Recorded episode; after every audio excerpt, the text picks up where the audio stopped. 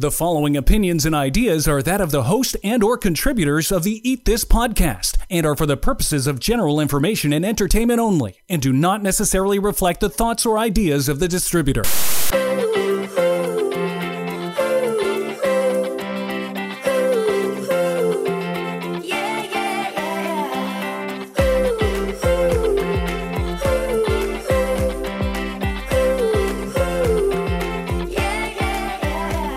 Broadcasting to the world from inside her closet and high above the streets of Toronto, this is Eat This with Leanne. Here's your host, registered nutritionist, Leanne Phillipson.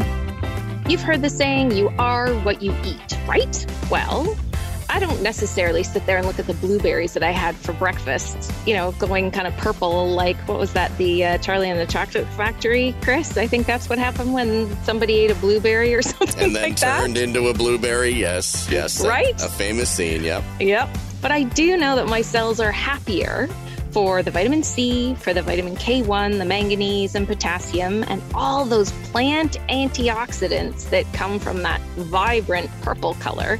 My gut loves the fiber, and my mouth loves the sweet taste too.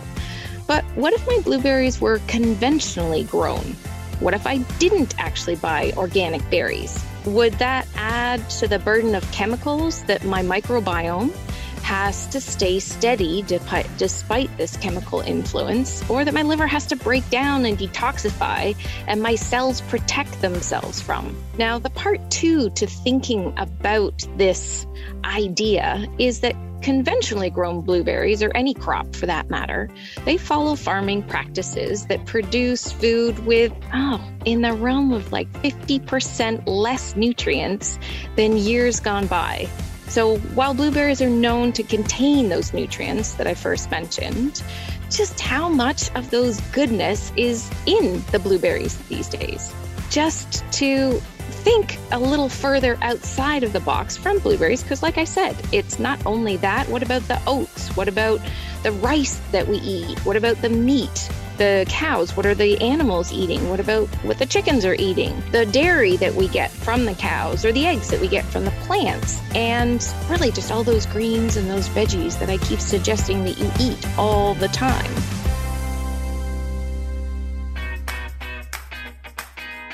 The one thing in everything that I've just talked about is that they're grown in soil.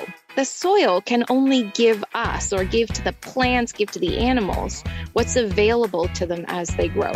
Everything that we eat is impacted by the state of the soil.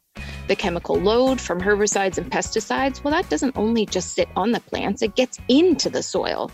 And that has a negative impact on the microorganisms that are in there. So the good bugs, a little bit like what I talk about when I talk about your gut health and all of your microbiomes. It's those microorganisms that produce nutrients, just like your gut producing vitamin B and vitamin K2. We've talked about that before. And all of that then gets into the plants.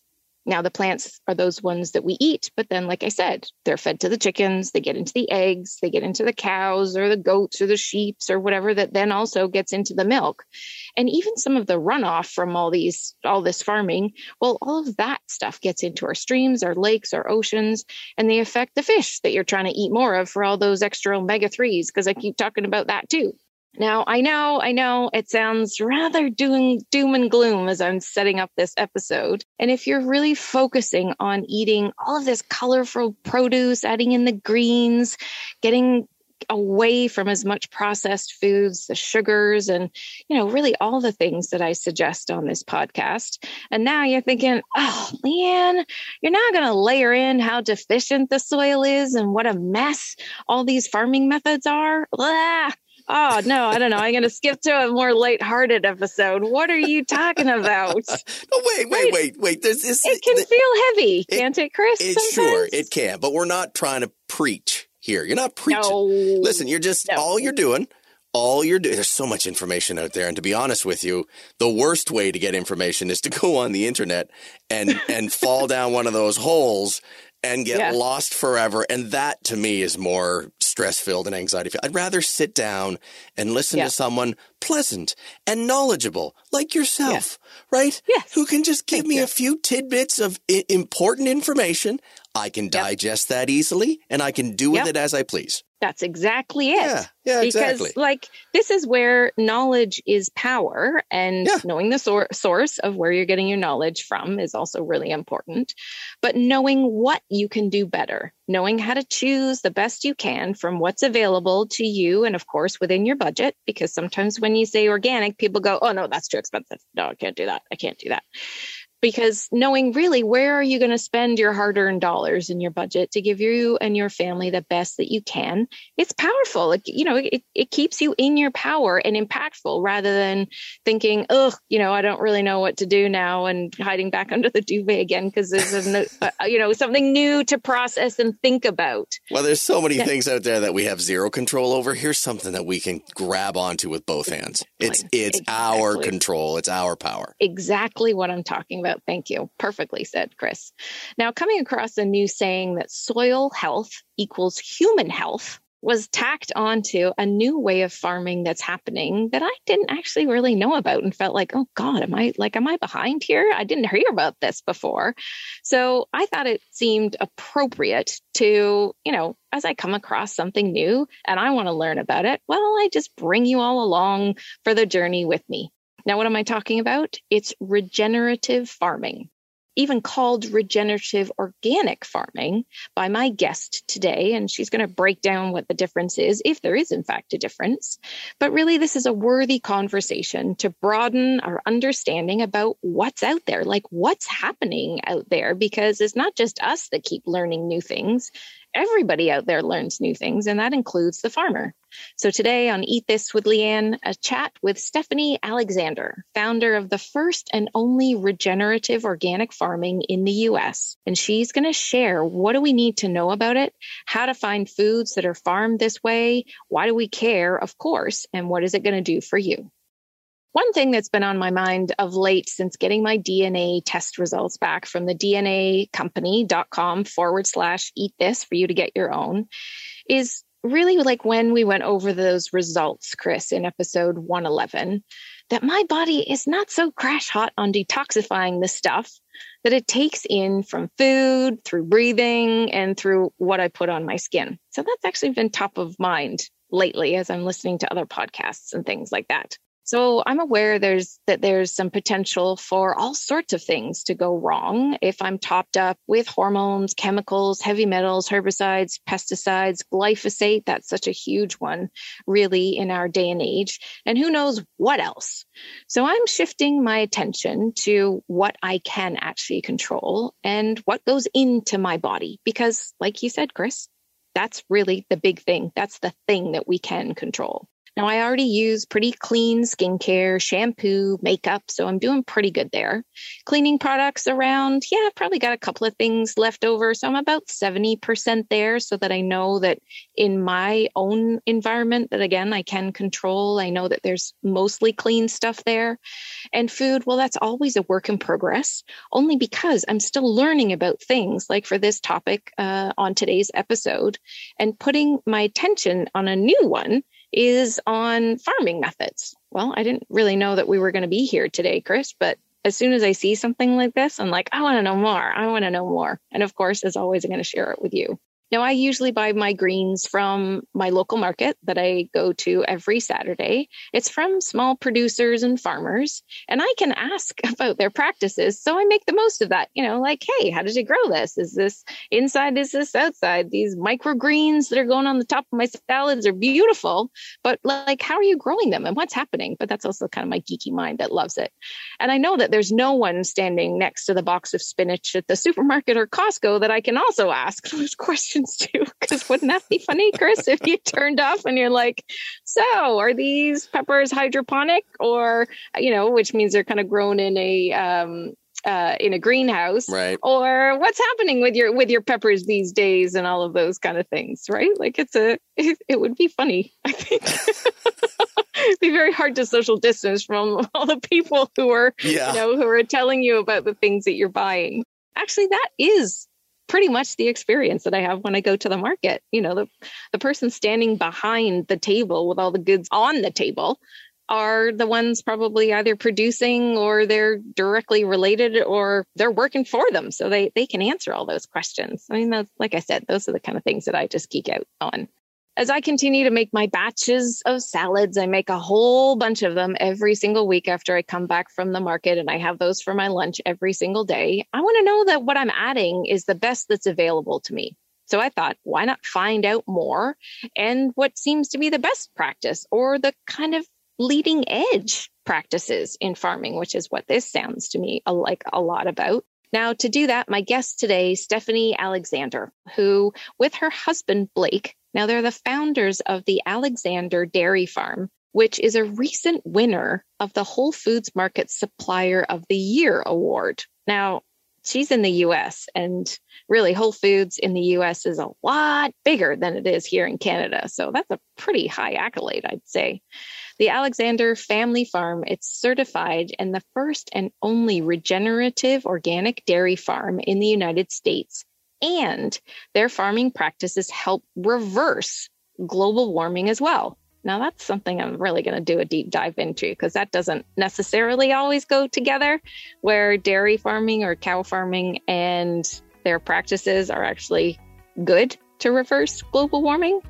We're going to ask Stephanie all about this, all these methods that are called regenerative. What does that mean? Is it a new buzzword? And hear her story that she, her husband, and her five kids are impacting in their farming and really how that's going out into the world.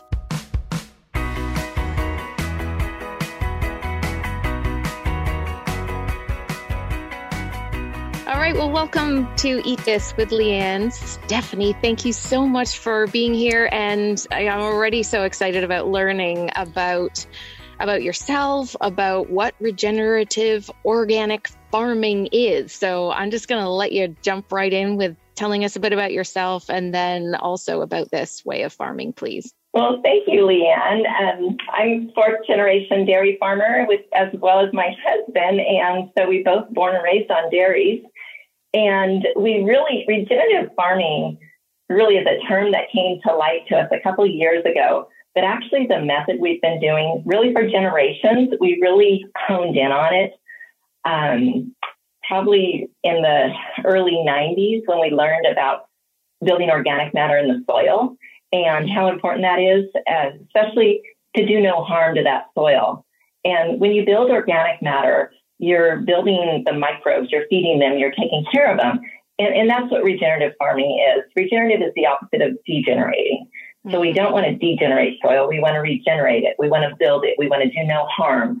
It's a farming practice that relies on nature, not harsh chemicals or destructive practices like farming and tilling. Okay, so tell us a little bit more about the nutritive aspect to this because in the research that I was looking at, it really comes down to the microbes. Is that right? Of what's in the soil? Yes, that's exactly right. And it's all about feeding those microbes. For us on our farm, when we look at a field, we um, we look at it and yay, it's looking great. And we might look at another field. And throughout the year, my husband Blake and and our son Christian and daughter Vanessa, they look at the fields and they'll determine what is the worst 20%, the, the 20% of our land that needs improving. So we look at it and we want to build those microbes up. So what we'll do is we'll graze it um, with rotational grazing, which is good for the field. And we graze it aggressively so that we can almost expose some soils. And then we add compost to it. And compost is very nutritious from our farm. And so we're feeding those soils, those soil microbes. And um, when we do that, that um, grows that organic matter. And the more organic matter you have down there, the more life. It's kind of like your gut health is mm. your microbe health in your gut. It's the same with the soil. So as we do that, we're build, growing more nutrient dense crops. Also, as we do that, we're increasing the water holding capacity in our fields. And also the soils are warmer in the winter. We can see that the grasses are growing um, more vibrant and green in the winter, winter compared to maybe our neighbors that aren't doing the practices we started implementing almost 30 years ago. And the aspect of the regenerative organic farming, like, do, does that go together? Is that is that you know kind of just normal, or is the organic aspect to what you're doing another level to regenerative farming? Definitely, it's another level. But okay. uh, and they do go hand in hand. And people who, for example, uh, my husband loves to say that when you're going regenerative, it's a nice conversation to have with a conventional farmer because you're really asking them to change churches, not religions. So just apply a couple of these techniques and you'll start building organic matter in that soil. And that's what's going to grow more crops long term. It's not an immediate effect like um, putting a chemical on it, but it is a long term solution to a, a, thing we want to make better, and that's our ecosystem and that's our, our food production system. And so when you talk to another farmer about regenerative, you're really talking about soil health.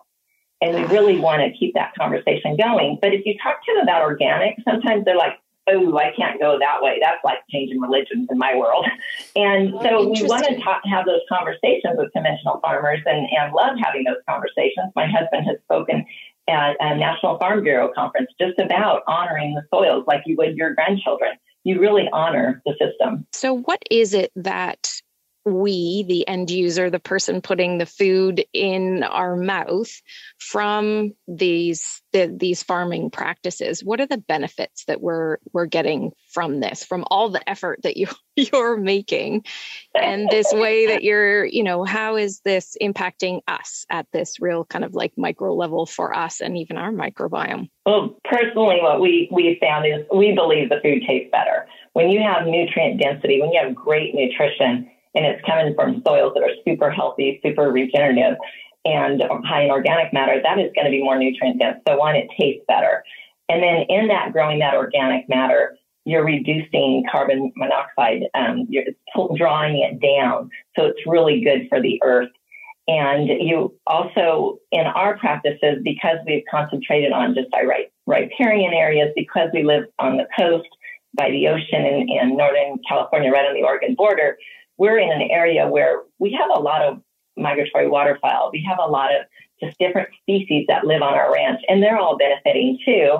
And because of that healthy system, because we don't have erosion, we don't farm our fields, we're all in permanent pastures that our cattle graze on, then we have clean water that comes off of our fields. Maybe just to take a step back from the practices that you do, can you help us understand a bit more about what's your typical conventional farming methods, whether it's for dairy, which is what you focus on, um, and chickens, which I know is part of your farmer, the the larger part of you know, if we look at just greens and blueberries, as uh, you know, as I talked about off the top, and and things like that, what's your what's the standard practices for that? Just so we have an idea, and then can really piece together what the difference is.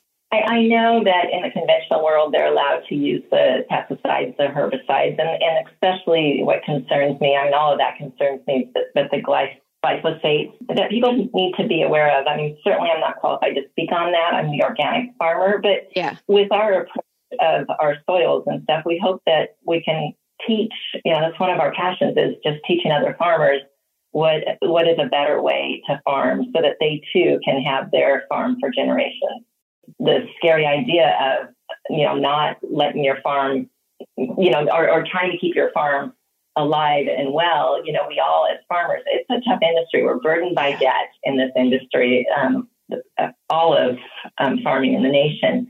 Um, it's get bigger or get out kind of thing and, and you're just trying to survive and, and they're doing the best they can and then we as farmers, as organic farmers, we're doing the best we can, but we're learning things. We're on the edge and, and we're watching the changes just right, you know, through the years in front of our eyes and, and the taste of our milk.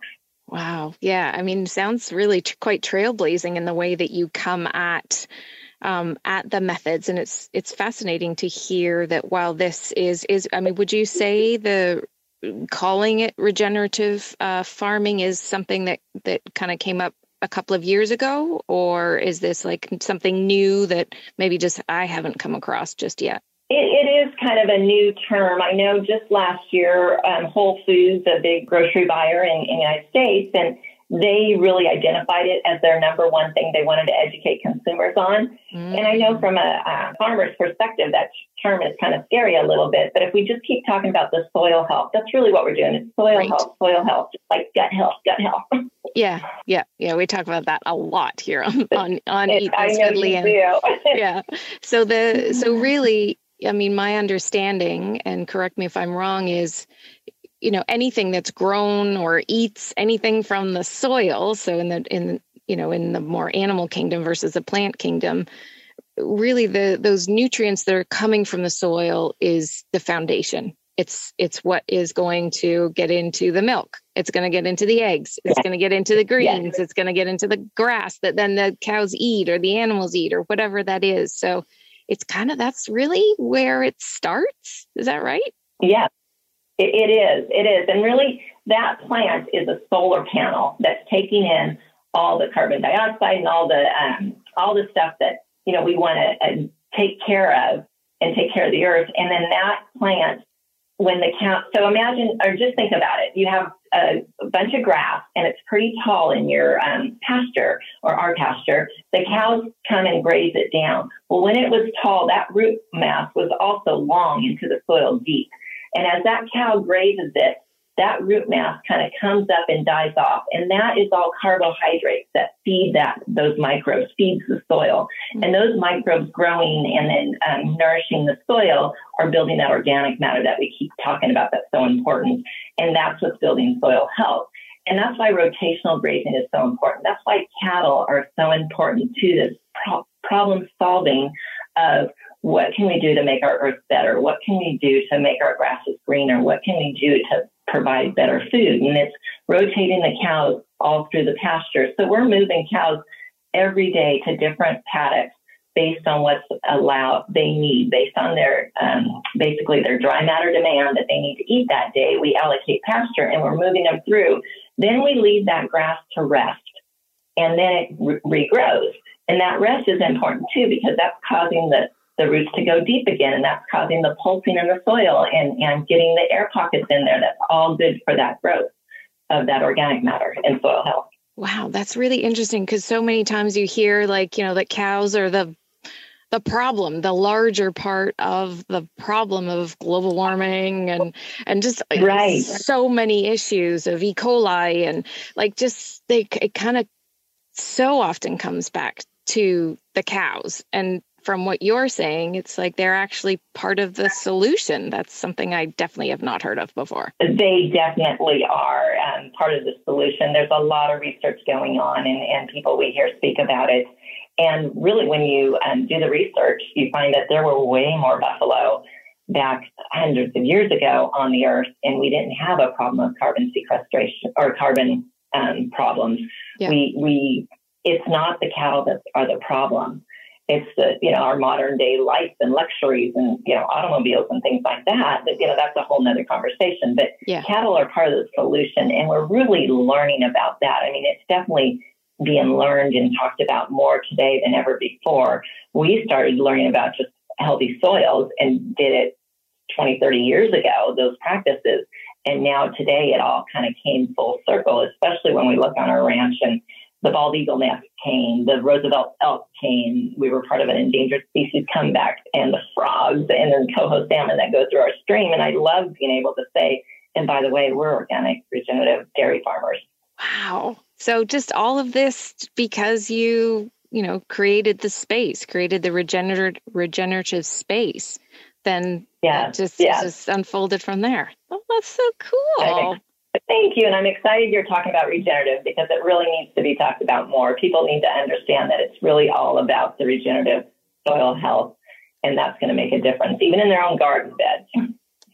Well, that I think this is really interesting because there might be some people out there thinking, "Oh no, is this like the new buzzword that I'm going to have to now go and look for on the marketing packaging of my label or things like that?" But really, you know, my the reason I I'm so thrilled to be talking to you about it is is just to to expand the understanding of really what's going on out there because there is very often a disconnect in going to the supermarket, choosing your veggies, and I know, you know, and I said this off the top as well that people are doing the best that they can. They're really they're really getting into, you know, how many colors can I have on my plate and and and you know, let them go get all the greens. Leanne keeps talking about the greens and how healthy they are for me.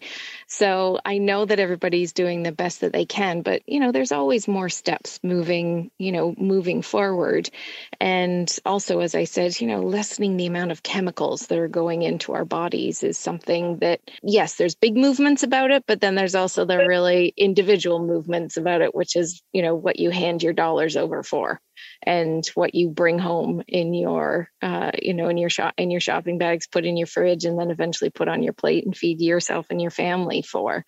So you know there's yes. there's just that overall lessening the load that can go in. And from what i'm hearing from you because of the farming methods you're not using a lot of those chemicals or any of those chemicals? Are there chemicals that you use or fertilizers or anything like that that's used in this no, we have a wonderful composting program. We take our manure solids and we use um, wood chip beddings for our baby calves in, in maternity barn. We mix that in. We get fish waste from the local fisheries and that gets mixed in.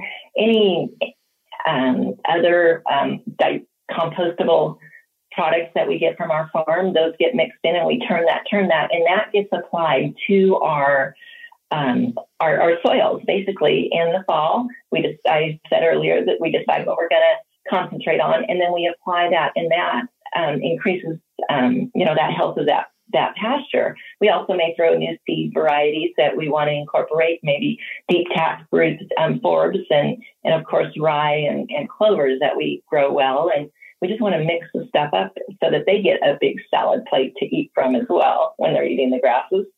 And I'm really glad you mentioned, you know, the buzzword of regenerative because we're seeing it too in the marketplace. It comes down to know your farmer, know where your food comes from, uh, because people are using it as a marketing buzzword, but I'm not sure I'm seeing the change in their soil and their practices. So we want to really hold them accountable, and that's why there's groups that are certifying. Um, there's um, the Savory Grazing Institute that does land to market certification. There's um, ROC with certification done by the um, Regenerative Organic Alliance. So there's and there's um, others out there, and we're just really excited to be a part of that movement. We were uh, trial kind of their pilot farms for two of those that I just spoke of. Oh. And um, able to give feedback and, and stuff. So we want the farmers to be a part of a program that they're held accountable so that the consumers can trust the certification seal in the term regenerative. Now, while Chris and I are up here in Canada and you're down in the US, is this something that is part of, you know, is it worldwide? Is it really just being focused in the US at the moment? What's happening with that movement, as you say? It is worldwide. Both of them are very much worldwide. Um, they they talk about their um, their savory hubs, for example, across the world, um, where they're uh, improving the desertification that has happened in um, South uh, in South Africa, for example, and things where they're realizing that when the animals are allowed to rotate in, then grasses start growing again and they rotate out and, and come back in again. As opposed to removing the animal, then you um, get just grass that grows and then it dies off, and that doesn't help the soil at all, and that that causes desertification. And civilizations depend on um, the practices of keeping things green and when you don't do that, when you remove the animals, that's not a good thing. So yes, worldwide, it's a very much the conversation. So I'm going to put the links to not only your own website, but then also some of those that you've just talked about as well over on leannephillipson.com so people can start to look around because there are people all over the world that are listening to this. Um, lots of people mm-hmm. local, locally to us as well, but definitely within the U.S. Because if they're not in California, then you know, then maybe people are like, well, "What's happening in Florida or wherever it yes, happens to yes. be?" So yes, and another link I, I couldn't think of, but Rodale Institute also does certification, and that's a great link. And then Organic Center is a great link to just learn about organic foods and why we need to be supporting that.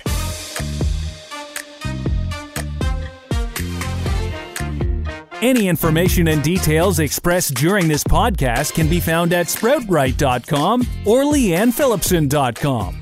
Now, uh, we've, we've kind of just talked about general farming, but let's hear a little bit more about what you know what what happens on your farm. Your focus being dairy, and uh, the A2 A2 milk that you um, that you produce for anyone that has not listened to episode 63, which was our first introduction to that. Do you remember that, Chris? Where we had uh, well, this is interesting because the farmer that we spoke to that was local to both Chris and I um, up here in Canada, he had nine kids. Do you remember that, Chris? yeah. Nine children. We thought, and Stefan. we, we thought maybe it was something in the milk. Yeah. And Stephanie, you have five children. Well, see, there you go. We There's more, more proof that it's it's obviously the milk. So tell us, Stephanie, a little bit about well, yeah, and also about your family too. But you know, tell us a little bit about what goes on on your farm and and what your focus is and why. Um, well, like I said earlier, we're um, fourth and fifth generation dairy farmers, five kids. Three of them are married and back in the farm, and so we're really excited. They're they're really a part of management. They're they're fluent in Spanish and just love what we do. And it was pivotal that we lived right across the street from our baby calves and our milk barn, just growing up, and we still do. Yeah. And so they all, you know, build it and they will come build that soil organic matter and you get all the wildlife come in. We'll build a program, an organic regenerative program that is a viable business. And the kids came back from college. So we're excited and blessed and thank- so thankful about that. And when we went organic um, 20 some years ago, we, you know, how do you do things organically? And we went to these conferences called Acres USA in the Midwest. And really, the keynote speakers were doctors making a difference in people's lives by teaching them to go to the farm instead of the pharmacy. Mm. And then I became this nutrient dense, foodie, organic mama, hook, line, and speaker for our little five kids at the time. And Blake became this soil organic um, and grass enthusiast. So we really both found our individual passions that just marry up nicely. And um, and then from there, we would just read and wanted to read more and learn more. And we came across the studies and um, stuff that was happening in New Zealand with the A2 Milk Corp Mm-hmm. and really learned so much for them and learned about A2 milk. And basically, as a refresher for your listeners, um, A2 milk is the digestible protein in dairy. Historically, all milk was A2. All mammal milk is A2. And so breast milk, sheep, goat milk is A2. Some people say I can't do dairy, cow's milk, but I can drink goat milk. And that's because they're sensitive to the beta casein. And so what happened, there was a mutation that happened many, many years ago, not just a few years ago. It, they think even a thousand years ago, where it was that one bull that was given a lot of milk or daughters that had a lot of milk had this mutation and then it just went prevalent in the modern breeds. And so whether it's Jersey or Holstein, we have tested thousands and thousands of cattle and there is a lot of A1 out there. And so you have to do a DNA test to see if the cow is A2, A2, or A2A1 or A1A1. So we're looking for the gene that she carries on the beta casein, one from mom, one from dad, or as farmers we would say, one from the dam and one from the sire. And so we do that with a hair follicle sample and test them, and then we record it in the computer, and we know our whole herd. So what we produce at our dairy is 100% A2A2 organic milk, and we are getting people that are coming back to dairy and especially the people that think they're lactose intolerant, because what happens when you drink our milk, the first thing you notice is it's not phlegmy. Your body just tastes it and Mm. it's refreshing. So you're not getting that stuff phlegm that that- happens. Yeah. Right.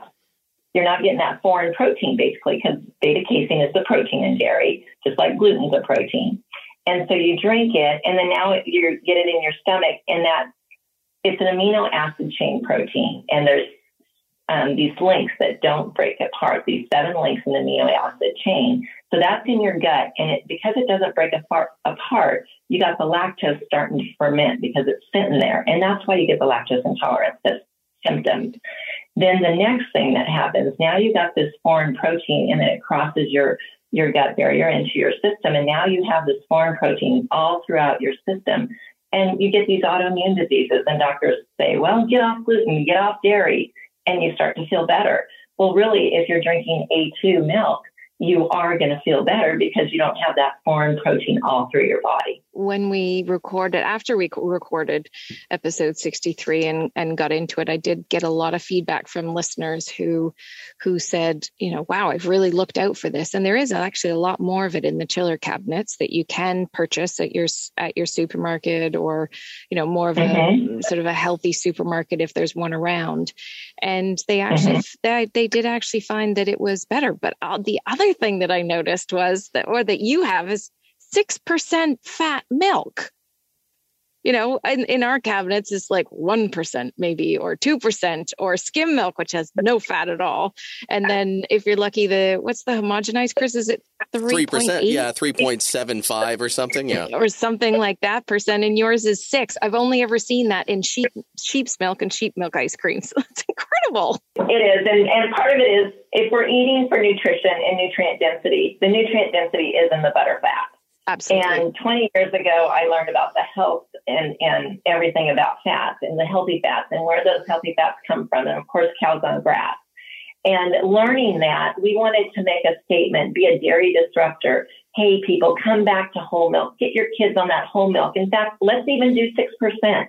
There's people in different countries, of course, they grow up on the sheep and, and other milk that is higher in butter fat or they grow up on a Jersey milk and it's higher in butterfat and they're so healthy. And so part of that, or most of that, being out there as a dairy disruptor is to the call out, hey, come back to real food and you'll feel better. I love that. The dairy disruptor bringing out the 6% cow milk. that's fantastic. and really that's where a lot of the taste is when people are are consuming skim milk or 1% milk I mean, you know, I, I don't really do dairy much myself, as my genetic profile suggested, but I gradually moved to that for the reasons that you've talked about. I just didn't feel great having it and felt more mucusy and just, yeah, it just wasn't sitting right. So it would actually be really interesting to go back, uh, Chris, to even talk to Kashif and say, what this DNA test that you're doing um, from the DNA company, um, you know, is this to do with A1 or A2? Mm. Well, we're an A2 family now. We. We switched. You are? Yep, we switched to A2. Yep. Wow. Yeah. Very good. Yeah, absolutely. And it was purely because I have a wife who's lactose intolerant, and I have two children who are lactose. Uh, I don't know what the word is. Sensitive, I guess, is sensitive. a better way to put it. Uh, or, or what we thought was lactose sensitive, and it turns out it was the it was the A one uh, protein that was the problem. So now that we're at A two, suddenly there's uh, milkshakes and there's milk on cereal and there's there's all, a whole bunch of crazy dairy things happening in this household now. I didn't know that. That's yeah. tremendous, yep. Chris. Yep. I mean, I I know that it tastes the taste is a million times it's just different oh my gosh it's just different and even the butter that i that i've bought um i think it was yogurt and the the cream cheese so one of one of my daughters, her putting cream cheese on a bagel was a favorite thing for a little while. She's gone off it now, but she said there is no better. This the taste of the A2 cream cheese was you just couldn't get at that from anywhere else. She said it was so great. Wow. She said, please go back and tell the farmer because it's really, really good, mom. you know, so that from a, you know, she was 15 at the time, that from a 15 year old who doesn't have so much of a palate is, is actually quite an endorsement. wow, this is just incredible. So, just for people who are listening outside of the, you know, the immediate California area. So, your advocacy what you're doing is really putting this out there. Thank you so much for speaking about this. And if people want to find out more about your products, are they available really just locally or can people get it far and wide? And they can get it far and wide. So you spoke about the 6%. We do have a line, a whole line of bottled milks that are available on the West Coast, basically west of the Rocky Mountains. Okay. You can find it nationally. We have a product um, that's a carton, half gallon, and it's a 4%. So we also have dairy disruptor instead of the nationwide 3.25%. Yeah. And also a 2% and or A2 organic milk. And so it can be found at most Whole Foods or all Whole Foods and most natural food stores. And so if a natural food store in your area doesn't carry it, you can certainly ask them to carry it. Mm-hmm. And if you want to learn more about our farm, we have a website, alexandrefamilyfarm.com. Yep. And we are happy. happy to mail a coupon um, to anybody or email a coupon so that they can give it a try. All right. So, Chris, we got to find out if we can find that up north of the border then. Do you know if it's coming north of the border? Maybe not. Maybe is it a bit different with the regulations? I, I think, yeah, I think yeah, they got, there. It's different. It's yeah, different up here to down there. All about dairy products going in and out of. yeah, I'm not sure about that. Yeah, and, well, you know, when when when we cross the border, then I know what I'm looking for. There you go. And Chris brought an interesting point about his family being sensitive to the lactose and learning that it was really the the protein.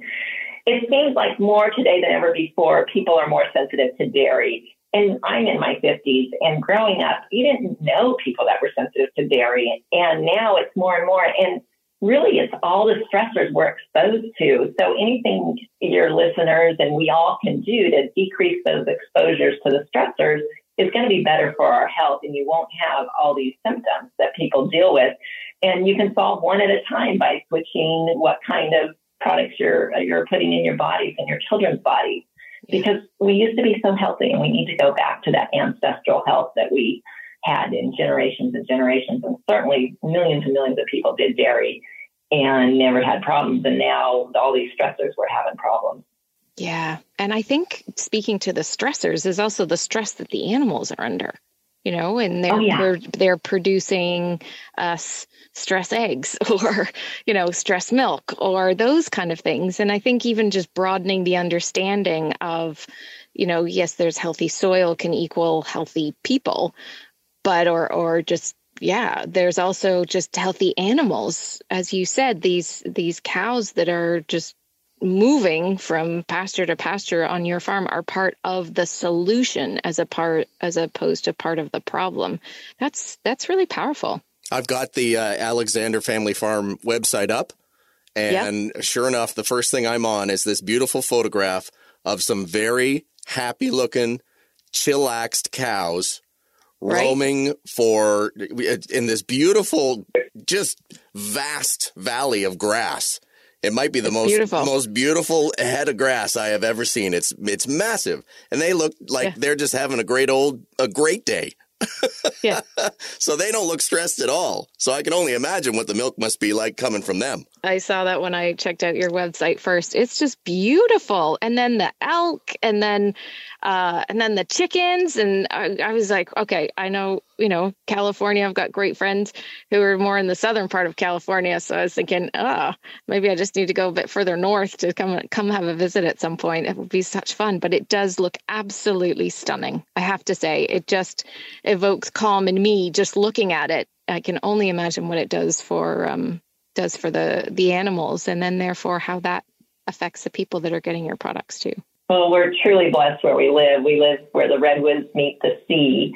And so our microclimate, our average daily temperature differs 11 degrees from winter to summer. So it's mm-hmm. perfect for animals, perfect for families, perfect for people to come visit because it's such a clean environment and the redwoods are just beautiful. The, the rivers that are around us and, and riparian zones that go through our fields are just gorgeous. And so please come visit, tell your friends. We, our, our local rural economy needs it. yes. Yeah. Okay. I sense a road trip coming up here, Chris. cross country, mind you, but a road trip nonetheless. Well, thank you so much, Stephanie, for sharing your experience, your wisdom, really for for giving us a whole bunch of aha ideas and and mo- moments of thinking about you know thinking about the soil because that's where it starts. And I love the correlation between the soil and the microbiome because that's really where my mind went when I was first looking into this. It's like we talk so much about keeping our guts healthy. This is kind of like the gut of Mother Earth, really, isn't it? Exactly. it, it is. Yeah. yeah. we are taking care of it. Well, thank you so much. And I'll put all the uh, all the links in the show notes on leannephillipson.com so people can find out more about you as a dairy disruptor and also just really heading up this heading up this way of farming, the regenerative organic farming. So thanks so much for being on today. Thank you, and keep doing what you're doing, Leanne. It's it's um, podcasts like you that I love to listen to. It's my hobby and passion that nutrition, nutrient dense foods. I mean, I'm a farmer at heart and stuff, but there's just a purposeful thing when we can be a farmer making a difference for people's lives, for better food for more people. Mm. Thank you.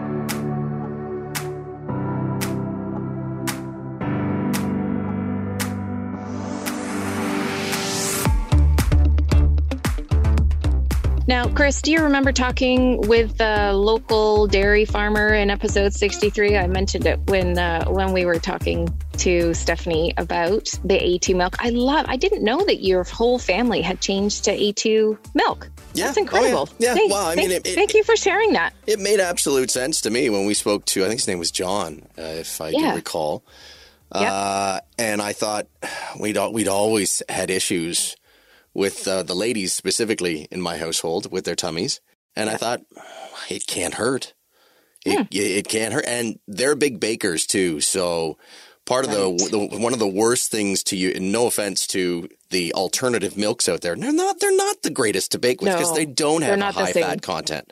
No, uh, and that does tend to to sort of take the savory, I think, out of some of the really nice baking out there. So we decided yeah. let's try A2, and sure yeah. enough, that does tastes better, number one, and it it feels better, which is the most important thing.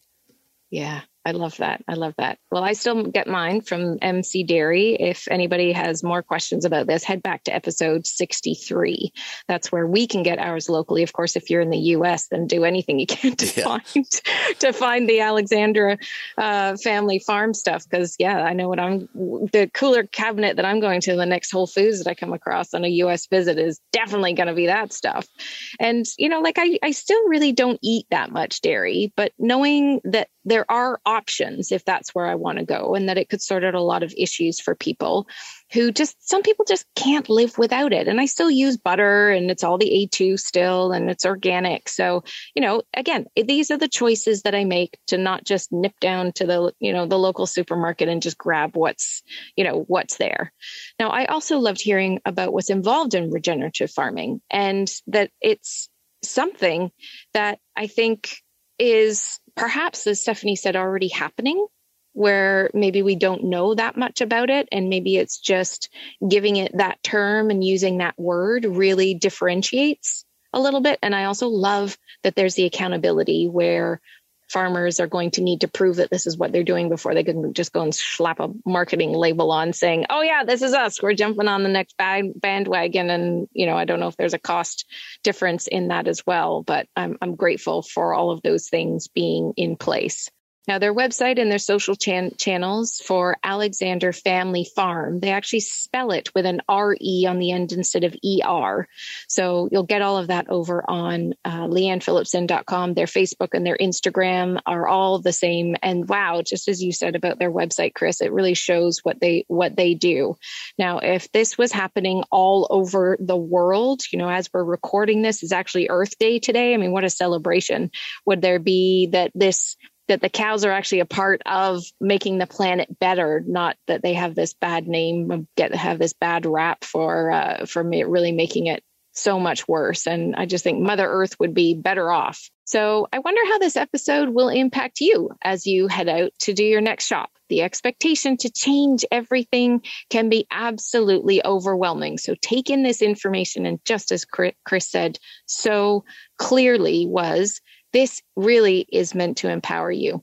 And it doesn't need to be an on the wagon kind of scenario, just like stepping on the newest diet or, or, or, you know, jumping on that bandwagon saying, okay, okay, we're going to do all of this at the same time.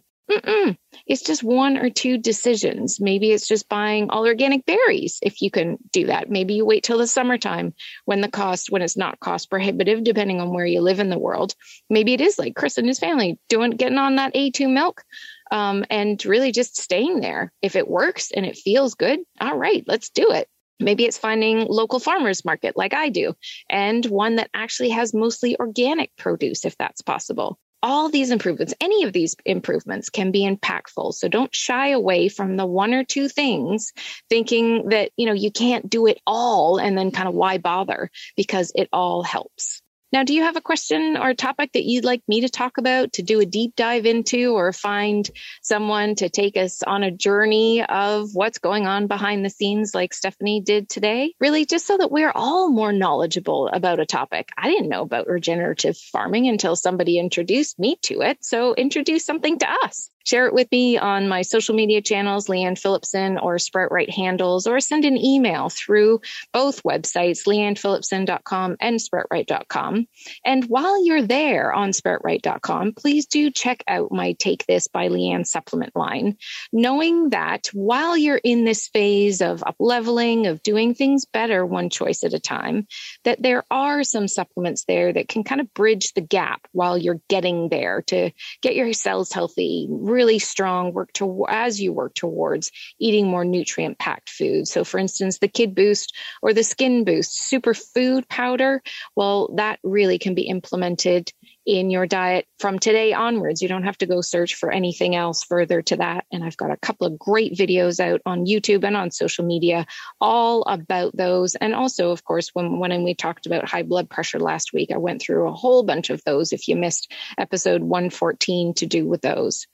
Now, if you can't find enough clean fish and, you know, the salmon running on the farm too, then the Omega Boost, well, that's impactful for so many things. Episode 109 was where I really went into Take This by Leanne and it was an absolute top episode that got a lot of response and a lot of people chatting. So head back to that episode if you want to know more about that.